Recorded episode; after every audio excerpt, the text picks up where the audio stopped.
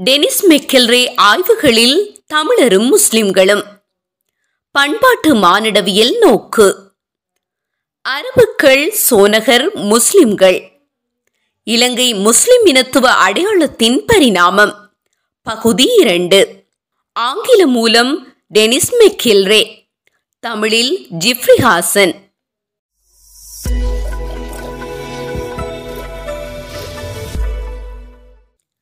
கேரளா தமிழ்நாடு இலங்கை முஸ்லிம்களின் வித்தியாசமான இனத்துவ வளர்ச்சி. இலங்கையிலும் சரி தமிழகத்திலும் சரி தமிழை தாய்மொழியாக கொண்ட கிறிஸ்தவர்கள் பொதுவாக தங்களை தமிழ் கிறிஸ்தவர்கள் என்று நினைத்துக் கொள்கிறார்கள். ஆனால் இலங்கை முஸ்லிம்களிடையே அப்படியொரு எண்ணம் இல்லை.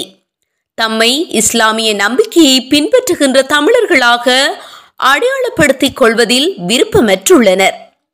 இஸ்லாமிய இறையில் தவிர தமிழ் இலக்கியம் பண்பாட்டு மரபு போன்றவற்றுக்கு முழுமையான பங்களிப்பு செய்வதாக தங்களை கருதுகிற தமிழ்நாட்டு மரைக்காயர்களிடமிருந்து இலங்கை முஸ்லிம்கள் முற்றிலும் வேறுபட்டவர்களாக உள்ளனர். இன்னும் ஒரு முஸ்லிம் குழுவை சேர்த்தால் அதாவது வரலாற்று ரீதியான போராட்டக்காரர்களும் புரட்சியாளர்களுமான கேரள மாப்பிளாக்கள் தென்னிந்தியாவிலும் இலங்கையிலும் உள்ள முஸ்லிம் இனத்தை ஒரு சுவாரஸ்யமான மும்முனை ஒப்பீட்டை நடத்த வாய்ப்புள்ளது. மூன்று முஸ்லிம் சமூகங்களும் மலபார் கரையோர தாய்வழி இந்து சாதிகளுடனும் ராமநாதபுரத்தின் தாய்வழி இந்து மரபர்களுடனும் நெருங்கிய தொடர்புகளை பரிந்துரைக்கின்ற தாய்வழி மரபுகளை மற்றும் தாய்வழி சமூக கட்டமைப்பின் கூறுகளை பாதுகாக்கின்றன. இன்றைய கேரளாவின் மொழி மலையாளம். ஆனால் பதினான்காம் நூற்றாண்டு வரை அதாவது இஸ்லாம் தோன்றிய பின்னும் ஏழு நூற்றாண்டுகள் வரை தமிழ்தான் கேரளாவின் பேச்சு மொழியாக இருந்தது.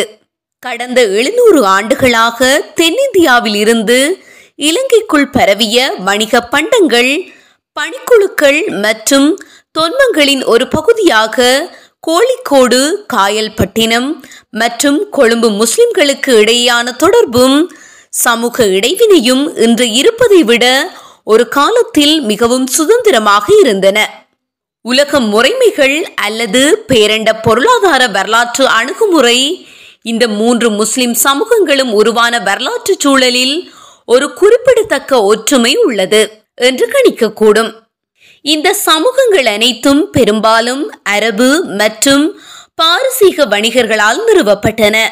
அவர்கள் மத்திய தரைக்கடல் சந்தைக்கு சுவையூட்டிகள் இந்திய ஆடைகள் போன்றவற்றை வழங்கினர். பதினைந்தாம் நூற்றாண்டின் பிற்பகுதியிலிருந்து மூன்று முஸ்லிம் சமூகங்களும் ஆப்பிரிக்க ஆசிய பகுதிகளில் உள்ள வளங்களை சுரண்டுவதற்காக அப்போது ஐரோப்பிய மையத்திலிருந்து விரிவடைந்த காலனித்துவ சக்திகளான போர்த்துகேய டச்சு மற்றும் பிரிட்டிஷ் பேரரசுகளிடமிருந்து ஒரே மாதிரியான வெற்றிகளையும் அடக்குமுறைகளையும் அனுபவித்தன. இத்தகைய ஆரம்ப ஒற்றுமைகள் இருந்த போதிலும் இந்த மூன்று நெருங்கிய புவியியல் பிரதேசங்களிலும் உள்ள முஸ்லிம்களை ஒப்பிடும்போது இங்கு விருத்தியான நவீன முஸ்லிமின அடையாள உருவாக்கத்தின் வழிமுறையில் சில குறிப்பிடத்தக்க வேறுபாடுகளும் வெளிப்படுவதை காணலாம். கேரள மாப்பிளாக்கள். மாப்பிளாக்கள் என அறியப்படும் கேரள முஸ்லிம்கள் இனத்தோற்றம் சார்ந்து அரபு முஸ்லிம் மசாலா வியாபாரிகளின் வழித்தோன்றல்களும் மதம் மாறியவர்களும் ஆவார். அவர்கள் மலபார் கடற்கரையின் இந்து ஆட்சியாளர்களால் குறிப்பாக கோழிக்கோடு சமோரின்களால் தீவிரமாக ஆதரவளிக்கப்பட்டனர். அவர்கள் மாநிலத்தின் சனத்தொகையில் இருபத்தி மூன்று சதவீதத்தினராக அமைந்திருந்தனர். இச்சூழல் அவர்களை இலங்கை அல்லது தமிழ்நாட்டில் உள்ள முஸ்லிம்களை விட மிகவும் ஸ்திரமான அரசியல் குழுமமாக ஆக்கியது. இன்று மாப்பிளாக்கள் வர்த்தகர்களாகவும் கடலோர மீனவர்களாகவும் மட்டுமன்றி வடக்கு கேரளாவின் சில உள் மாவட்டங்களில் குறிப்பாக தெற்கு மலபார் பகுதியில் கிராமப்புற வறிய விவசாய குடியான் வர்க்கமாகவும் உள்ளனர். இந்த வறியவர்களே மாப்பிளாக்களின் சனத்தொகையில் கணிசமான எண்ணிக்கையில் உள்ளனர். உள்ளூர் இந்து சாதிகளைப் போலவே சில மாப்பிளாக்கள் தாய்வழி சமூகமாக உள்ளனர். சிலர் தங்கள் பரம்பரையை தந்தை வழியில் தேடுகின்றனர். ஆனால் அனைத்து மாப்பிளாக்களினதும் வாழ்க்கை முறை திருமணத்துக்கு பிறகு தாய்வழி மரபையே சார்ந்திருக்கிறது. மாப்பிளா சமூகத்தினுள் தெளிவான பல்வேறு படித்தரங்கள் அகமண முறை சாதி போன்ற உபபிரிவுகள் என உள்ளன. இந்த தரப்படுத்தலானது தங்களில் இருந்து சமூக தரப்பில் குறைந்து கொண்டு செல்கிறது. இரண்டாம் நிலையில் அரேபியர்களின் வழித்தோன்றல்கள் அடுத்து மலபாரிகள் அடுத்து பூசலர்கள் அடுத்து ஒஸ்லான்கள் என அந்த படித்தரம் இறங்கிக் கொண்டு செல்கிறது. மாப்பிளாக்களின் அதிகாரம் நிலவிய கண்ணனூர் பொன்னாடி போன்ற கரையோர மையங்களில் போர்த்துகீசியர்கள் சமநிலையை சீர்குலைக்கும் வரை முஸ்லிம் ராஜாக்களும் கடற்கொள்ளையர்களும் இந்து ஆட்சியாளர்களின் கீழ் அரை தன்னாட்சி நிலையை அனுபவித்தனர். பதினெட்டாம் நூற்றாண்டின் பிற்பகுதியில் திப்பு சுல்தான் கைதர் அலி போன்ற மைசூரியர்களின் படையெடுப்பின் கீழ் மாப்பிளாக்கள் இந்து விரோத ஆட்சியாளர்களுடன் இணைக்கப்பட்டனர். தென்னிந்தியாவிலும் இலங்கையிலும் உள்ள அனைத்து கரையோர முஸ்லிம் குடும்பங்களிலும் மாப்பிளாக்கள் தான் மிகவும் போர்க்குணம் மிக்கவர்களாக இருந்தனர். காலனித்துவ சக்திகளுக்கும் மேலாதிக்க உயர் சாதி இந்த நிலப்பிரபுக்களுக்கும் எதிராக வன்முறை தற்கொலை தாக்குதல்கள் மூலம் இஸ்லாமிய தியாகத்தின் பாரம்பரியத்தை நிலைநிறுத்த முயன்றனர். கடைசியாக ஆயிரத்து தொள்ளாயிரத்து இருபத்தி இரண்டில் தெற்கு மலபாரில் ஒரு இஸ்லாமிய இறையியல் சுல்தானகத்தை நிறுவ நாடினர். ஒரு சில சமய வசீகரமிக்க புனிதர்கள் நம்பிக்கையாளர்கள் அல்லாத அதிகார சக்திகளுக்கு எதிரான இந்த தற்கொலை தாக்குதல்களை தீவிரமாக ஊக்குவித்தார்கள். இந்த மாப்பிளா தியாகிகளை இன்றும் கூட ஆண்டுதோறும் நடைபெறும் நிர்கா மசூதி திருவிழாக்கள் நினைவு கூறுகின்றன. இந்திய சுதந்திரத்தின் போது மாப்பிளாஸ்தான் என்ற தனி மாநிலத்தை உருவாக்குவதற்கான வீண் முயற்சிக்கு பிறகு முஸ்லிம் லீக் மூலம் மாப்பிளாக்கள் திறம்பட தங்கள் அரசியல் அதிகாரத்தை ஒருமுகப்படுத்தியதோடு கேரளாவின் வெற்றிகரமான நில சீர்திருத்த இயக்கத்திற்கு அடிமட்ட ஆதரவை வழங்கினர். அப்போதிருந்து மாப்பிளா அரசியல் தந்திரோபாயங்கள் பிரமாதமாக நடைமுறையில் இருந்து வருகின்றன. பல்வேறு சந்தர்ப்பங்களில் காங்கிரஸ் மற்றும் கம்யூனிஸ்ட் கட்சிகளோடு மாறி மாறி கூட்டணியை அமைக்கின்றனர். முதல் மாப்பிளா பெரும்பான்மை தேர்தல் தொகுதியான மல்லபுரம் மாவட்டத்தை ஆயிரத்து தொள்ளாயிரத்து அறுபத்தொன்பதில் உருவாக்கியமை மாப்பிளாக்களின் நவீன கால முக்கிய சாதனையாகும். தமிழ்நாட்டு மரைக்காயர்களும் லெப்பைகளும். கேரளாவில் பல கடலோர மாப்பிளாக்கள் நேரடியாக உள்நாட்டில் பரவி ஏராளமான குத்தகை விவசாயிகளை உருவாக்கினர். ஆனால் தமிழ்நாட்டின் முஸ்லிம் சமூகம் கேரளாவை போலல்லாமல் இரண்டு தோற்ற புள்ளிகளை கொண்டிருந்தனர். அதாவது ஷாபி எதிர் ஹனபி சட்ட பள்ளிகள் எனும் இரு உப உள்ளக பிரிவுகளை கொண்டிருந்தனர். ஆரம்பகால அரபு குடியேற்றங்கள் சோழ மண்டல கடற்கரையில் இறுக்கமாக பிணைக்கப்பட்ட முஸ்லிம் வர்த்தக சிற்றூர்களில் வளர்ச்சியடைந்தன. சற்று பின்னர் தக்காணத்தைச் சேர்ந்த முஸ்லிம் படைகள் பதினேழாம் பதினெட்டாம் நூற்றாண்டுகளில் ஆற்காட்டின் நவாப்களின் கீழ் முகலாய பாணி நீதிமன்றம் ஒன்றை நிறுவினர். அவர்கள் ஒரு சிறிய உருது மொழி பேசும் தக்காணி முஸ்லிம் நிர்வாக மற்றும் வர்த்தக உயர் குழாத்தினருக்கு ஆதரவளித்தனர். காயல்பட்டினம் கீழக்கரை காரைக்கால் மற்றும் தமிழ்நாட்டின் கடற்கரையோரத்தில் உள்ள பிற ஆரம்பகால இந்திய அரபு துறைமுக குடியிருப்புகளைச் சேர்ந்த செழிப்பான முஸ்லிம்கள் தங்களை மரக்காயர் என்று அழைக்கிறார்கள். அகமண முறையை வலியுறுத்தும் அவர்கள் மொத்த தமிழ் முஸ்லிம்கள் மத்தியில் தங்களுக்கு மிக உயர்ந்த அந்தஸ்தை கோருகின்றனர். ஒரு அடித்தட்டு குழுவான காயலர்கள் மரக்காயர்களுடன் கூட்டு வைத்துள்ளனர். ஆனால் அவர்களது சொந்த தெருக்களை ஆக்கிரமித்துள்ளனர். தமிழ் பேசும் முஸ்லிம் மக்கள் தொகையில் அதிக எண்ணிக்கையினராக விளங்கும் கைவினைஞர்கள் நெசவாளர்கள் தோல் பதனிடுபவர்கள் மற்றும் தமிழ்நாட்டின் உள் மாவட்டங்களில் உள்ள வணிகர் லெப்பைகள் என்று அழைக்கப்படுகிறார்கள் இதில் சிறு எண்ணிக்கையினரான நவாயத்துகள் ராவுத்தர்கள் பதான்கள் போன்ற போர் திறமைசாலிகளையும் சேர்த்துக் கொள்ள வேண்டும். ஒட்டுமொத்தமாக தமிழ்நாட்டின் மக்கள் தொகையில் ஐந்து தசம் ஐந்து சதவீதத்தை முஸ்லிம்கள் பிரதிநிதித்துவப்படுத்துகின்றனர். இன்று லெப்பைகள் தமிழ் முஸ்லிம்களின் பெரும்பான்மையினராக இருந்தாலும் மரக்காயர்களான வர்த்தக உயர்குலாத்தினரே இலங்கை சோழகருடன் ஆரம்பகால வரலாற்று தொடர்பை கொண்டிருந்தனர்.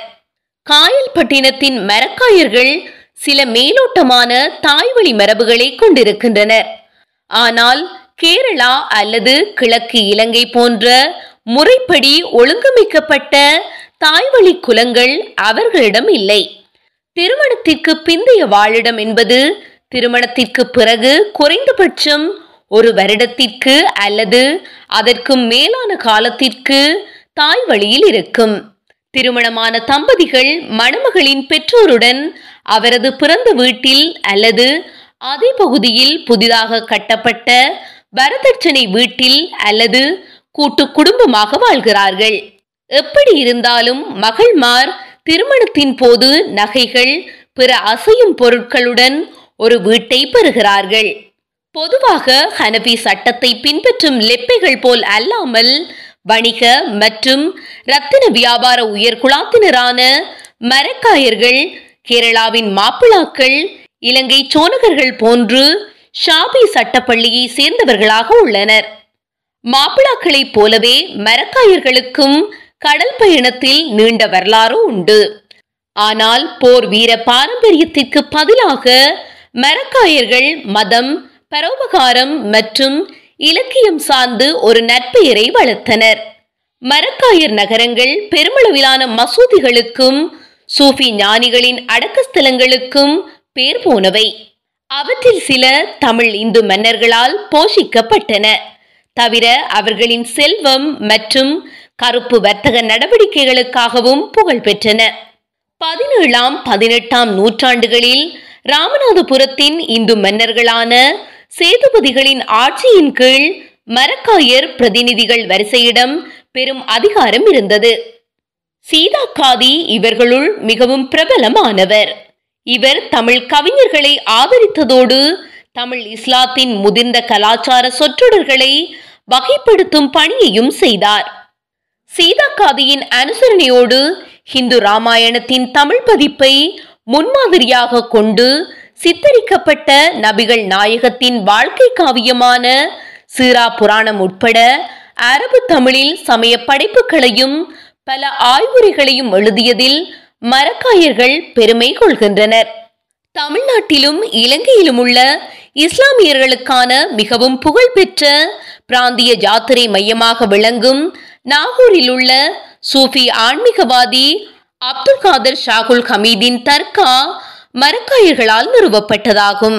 சில நகர இஸ்லாமிய மயமாக்கல் செயற்பாடுகள் இப்போது நிகழ்ந்தாலும் பல நூற்றாண்டுகளாக தமிழ்நாட்டில் உள்ள பெரும்பாலான முஸ்லிம்கள் தமிழ் இலக்கிய கலாச்சார பாரம்பரியத்துடன் வலுவாக தங்களை அடையாளப்படுத்தியுள்ளதுடன் பங்களிப்பாளர்களாகவும் அங்கீகரிக்கப்பட்டுள்ளனர். இந்தி மொழியில் கட்டாய பள்ளி கல்வி என்பதை எதிர்க்கும் வகையில் ஆயிரத்து தொள்ளாயிரத்து இருபதுகள் மற்றும் ஆயிரத்து தொள்ளாயிரத்து முப்பதுகளில் தமிழ் முஸ்லிம்களுக்கும் நாத்திக பிராமணர் அல்லாத சுயமரியாதை இயக்கத்துக்கும் இடையே நிகழ்ந்த புதுமையான இணைவும் உருது பேசும் தக்காணி முஸ்லிம் பிரிவினரிடமிருந்து வந்த தலைமைத்துவ சவாலும் இந்த தமிழாக்க போக்கை மேலும் வலுப்படுத்தியது. அவர்களின் அரசியல் கேரளாவில் உள்ள மாப்பிளாக்களுடையதைப் போல் வெளிப்படையாக வகுப்புவாதமாகவோ அல்லது மோதலாகவோ இருக்கவில்லை. அவர்கள் பெரும்பாலும் திராவிட தேசிய கட்சிகளையோ அல்லது காங்கிரஸையோ ஆதரித்தனரே ஒழிய முஸ்லிம் லீக்குக்கு அதிக விசுவாசம் காட்டவில்லை. தமிழ்நாட்டிலிருந்து சிங்கப்பூருக்கு குடிபெயர்ந்த முஸ்லிம்கள் கடந்த நூற்று ஐம்பது ஆண்டுகளுக்கும் மேலாக அங்குள்ள தமிழ் கலாச்சாரத்துடனும் இனத்துவத்துடனுமே தங்களை வலுவாக அடையாளப்படுத்துகின்றனர். கோயம்புத்தூரில் ஆயிரத்து தொள்ளாயிரத்து தொன்னூற்றி ஏழு தொடக்கம் தொன்னூற்றெட்டில் இந்து அடிப்படை வாதத்துக்கும் முஸ்லிம் அடிப்படை வாதத்துக்கும் இடையில் வெடித்த வன்முறை தமிழ்நாட்டு முஸ்லிம்களின் திராவிட ஒற்றுமையின் முறிவை குறிக்கலாம். ஆனால் இந்து முஸ்லிம் வன்முறை இதுவரை லெப்பை மற்றும் தக்காளி மக்களின் உள்நாட்டு மையங்களிலிருந்து மரக்காயர்களின் கடற்கரை நகரங்களுக்கு பரவவில்லை என்பது கவனிக்கத்தக்கது. இலங்கை சூநகர் கேரளாவின் மாப்பிளாக்களுக்கும் தமிழகத்தின் மரக்காயர்களுக்கும் இலங்கை சோழகர்களுக்கும் இடையே பல கலாச்சார ஒற்றுமைகள் உள்ளன.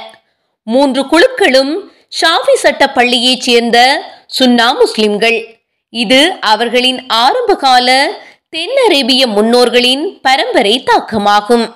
இந்த மூன்று குழுக்களும் உள்ளூர் இந்து பௌத்த மன்னர்களால் ஆதரிக்கப்பட்ட இந்திய பெருங்கடல் வர்த்தக சமூகங்களாக தொடங்கியவை. இன்று வரை அவர்களின் முக்கிய தொழில்களில் ஒன்றாக வர்த்தகமே இருந்து வருகிறது. சூஃபி ஞானிகளினதும் அறிஞர்களினதும் வலுவான செல்வாக்கு முதலில் மலபாரையும் சோழ மண்டல கரையோரங்களையும் இணைத்து பின்னர் இலங்கை வரை பரவியது. உண்மையில் இலங்கை முஸ்லிம்கள் மீதான மிக பரவலாக அறியப்பட்ட இரண்டு சூவி ஞானிகளின் ஆழமான செல்வாக்கு கேரளாவுடனும் தமிழ்நாட்டுடனும் இலங்கை முஸ்லிம்களுக்கு இருந்த தொடர்புகளை தெளிவாக காட்டுகின்றன. இவர்களில் முதன்மையானவர் தமிழில் முகையத்தின் ஆண்டவர் என பிரபலமாக அறியப்பட்ட ஷேக் முகையத்தின் அப்துல் காதிர் ஜிலானி ஆவார். ஹாதிரியா ஒழுங்குமுறையை நிறுவிய பிறப்பால் பாரசீகரான இவரது புகழ் தெற்காசிய முஸ்லிம் உலகம் முழுவதும் பரவியது. அவர் கேரள மரபு மலையாள இலக்கியத்தின் மிகவும் தொடக்க காலத்துக்குரிய மிக உயர்வாக மதிக்கப்பட்ட முஸ்லிம் புனிதர்களின் புகழ் பாடும் கவிதைகள் அல்லது மலப்பட்டினும் நூலின் முதன்மை கதாபாத்திரமாக இருந்தார். தவிரவும் அவரது தற்காத்தலங்கள் தமிழ்நாட்டில் மிக பரவலாக உள்ளன. அவர் ஆதம் மலைக்கு ஜாத்திரை மேற்கொண்டிருந்த போது இலங்கையின் பலாங்குடிக்கருகில் கூரகலையில் அமைந்துள்ள பிரபலமான குகை பள்ளிவாசலான டாக்டர் ஜெய்லானிக்கு விஜயம் செய்ததாக நம்பப்படுகிறது. இலங்கை முஸ்லிம்கள் மத்தியில் பிரபலமான இரண்டாவது சூஃபி மகான் பதினாறாம் நூற்றாண்டின் சூஃபி சாகுல் ஹமீது ஆவார். இலங்கையில் சில சந்தர்ப்பங்களில் மீரான் சாஹிப் என்று குறிப்பிடப்படுகிறார். நாகூரில் சோழ மண்டல கடற்கரையில் உள்ள சூஃபியின் அடக்கு ஸ்தலத்துக்கு சிறப்பு பாத்திரத்தில் கொண்டு வரப்படும் குளிர்ச்சியூட்டும் சந்தனக்கட்டையால் அபிஷேகம் செய்யப்படும் மரண ஆண்டு விழாவை காண இலங்கை தென்னிந்தியா ஆகிய இரு நாடுகளிலிருந்தும் வரும் முஸ்லிம் ஜாத்ரீகர்கள் மனமு வந்து இதற்கு கொடை அளிக்கின்றனர். நாகூர் சூஃபி அப்துல் காதர் ஜிலானியின் அடியொட்டி பக்தாத் பலாங்கொடை மாலைதீவு தென்கிழக்காசியா போன்ற இடங்களுக்கு வருகை தந்ததாக நம்பப்படுகிறது. ஷாகுல் ஹமீதின் நினைவு தினத்தை இலங்கை மற்றும் சிங்கப்பூரில் உள்ள உடல் ரீதியாக வெறுமையான ஆனால் ஆன்மீக ரீதியில் நிரப்பப்பட்ட கிளை அடக்க ஸ்தலங்கள் நாகூரில் நடப்பதைப் போன்றே கொடியேற்றி கந்தூரி வழங்கி கொண்டாடுகின்றன. துறவி கடலில் மூழ்கும் கப்பல்களின் கசிவை அடைக்கும் அற்புத சக்திக்காக புகழ் பெற்றவர். இந்த அற்புதம் அவரது முக்கிய புரவலர்களாகவும் பக்தர்களாகவும் இருந்த கொழும்பு மற்றும் காயல்பட்டினத்தைச் சேர்ந்த கடல் வணிகர்களான மரக்காயர்களுக்கு பயனுள்ளதாக அமைந்திருக்கும். இந்த கலந்துரையாடலில் உள்ள மாப்பிளாக்கள் மரக்காயர்கள் சோனகர்களாகிய இந்த மூன்று குழுக்களையும் போலவே உண்மையில் வட கனடாவில் உள்ள பட்களின் கடலோர நவாயத் முஸ்லிம்களும் ஒருவகை தாய்வழி திருமண முறையும் வாழிட முறைமையும் பின்பற்றுகிறார்கள். அல்லது குறைந்தபட்சம் அதனை விரும்புகிறார்கள். தவிர அவர்களில் பலர் தாய்வழி வம்சாவளி முறையை அங்கீகரிக்கவும் செய்கின்றனர். இலங்கை சோனகரின் தாய்வழி முறையின் தன்மை கிழக்கு கரையோரத்தின் மட்டக்களப்பு அம்பாறை மாவட்ட சோனகரை அடிப்படையாக கொண்டு சிறப்பாக ஆவணப்படுத்தப்பட்டுள்ளது. அங்கு தமிழ் இந்துக்களிடம் காணப்படுவது போல் வீடு மற்றும் நிலப்புலன்களை மகளுக்கு சீதனமாக கொடுக்கிற முறை தொடர்ந்து இருந்து வருகிறது. இலங்கையின் மத்திய மற்றும் மேல் மாகாண சோனகர்களின் உறவு முறை பற்றிய ஆய்வுகள் மிக குறைந்தளவே வெளிவந்துள்ளன. ஆயினும் வெல்லசையனும் முஸ்லிம் கிராமத்தில் தாய்வழி வசிப்பிடம் பற்றி அவதானிக்கப்பட்டுள்ளது. பத்தொன்பதாம் நூற்றாண்டின் பிற்பகுதியில் காலியின் மேல்தட்டு சோனகர்கள் மத்தியிலும் மற்றும் நவீன கொழும்பில் பன்னிரண்டு சோனக குடும்பங்களில் எட்டு குடும்பங்களில் அவதானித்து ரஹீமினால் மொழியியல் ரீதியாக செய்யப்பட்ட ஆய்வுகள் போன்றனவே இந்த புலத்தில் கிடைக்கின்றன. ஆயிரத்து தொள்ளாயிரத்து தொன்னூற்று மூன்றில் கொழும்பு காலியாகிய இடங்களுக்கு சென்றிருந்த போது நான் சென்ற நடுத்தர வர்க்க சோனக குடும்பங்கள் அனைத்திலும் தாய்வழி வசிப்பிடத்தை கண்டேன். தந்தை வழி மரபை பின்பற்றி வருகின்ற குஜராத்தி மொழி பேசும் போக்ராக்கள் போன்ற ஏனைய முஸ்லிம்களை பற்றியும் இதில் சில சோனகர்கள் நன்கு அறிந்திருந்தனர். மெரக்கார் அல்லது மெரக்காயர் என்ற பட்டம் கனரா கடற்கரையின் நவாயத்துகள் முதல் இலங்கையின் சோனகர் வரையிலான முஸ்லிம் கடல் வணிக குழுக்களிடையே காணப்படுகிறது. இப்பட்டம் ஷமோரின் கடற்படையின் தைரியமான முஸ்லிம் குஞ்சாலி அட்மிரல்களாலும் கேரளாவின் மிகவும் பணிவான இந்து முக்குவர் படகோட்டிகளாலும் தாங்கப்பட்டது. இப்பட்டம் ஷமூரின் கடற்படையின் தைரியமான முஸ்லிம் குஞ்சாலி அட்மிரல்களாலும் கேரளாவின் மிகவும் பணிவான இந்து முக்குவர் படகோட்டிகளாலும் தாங்கப்பட்டது. தொடரும்.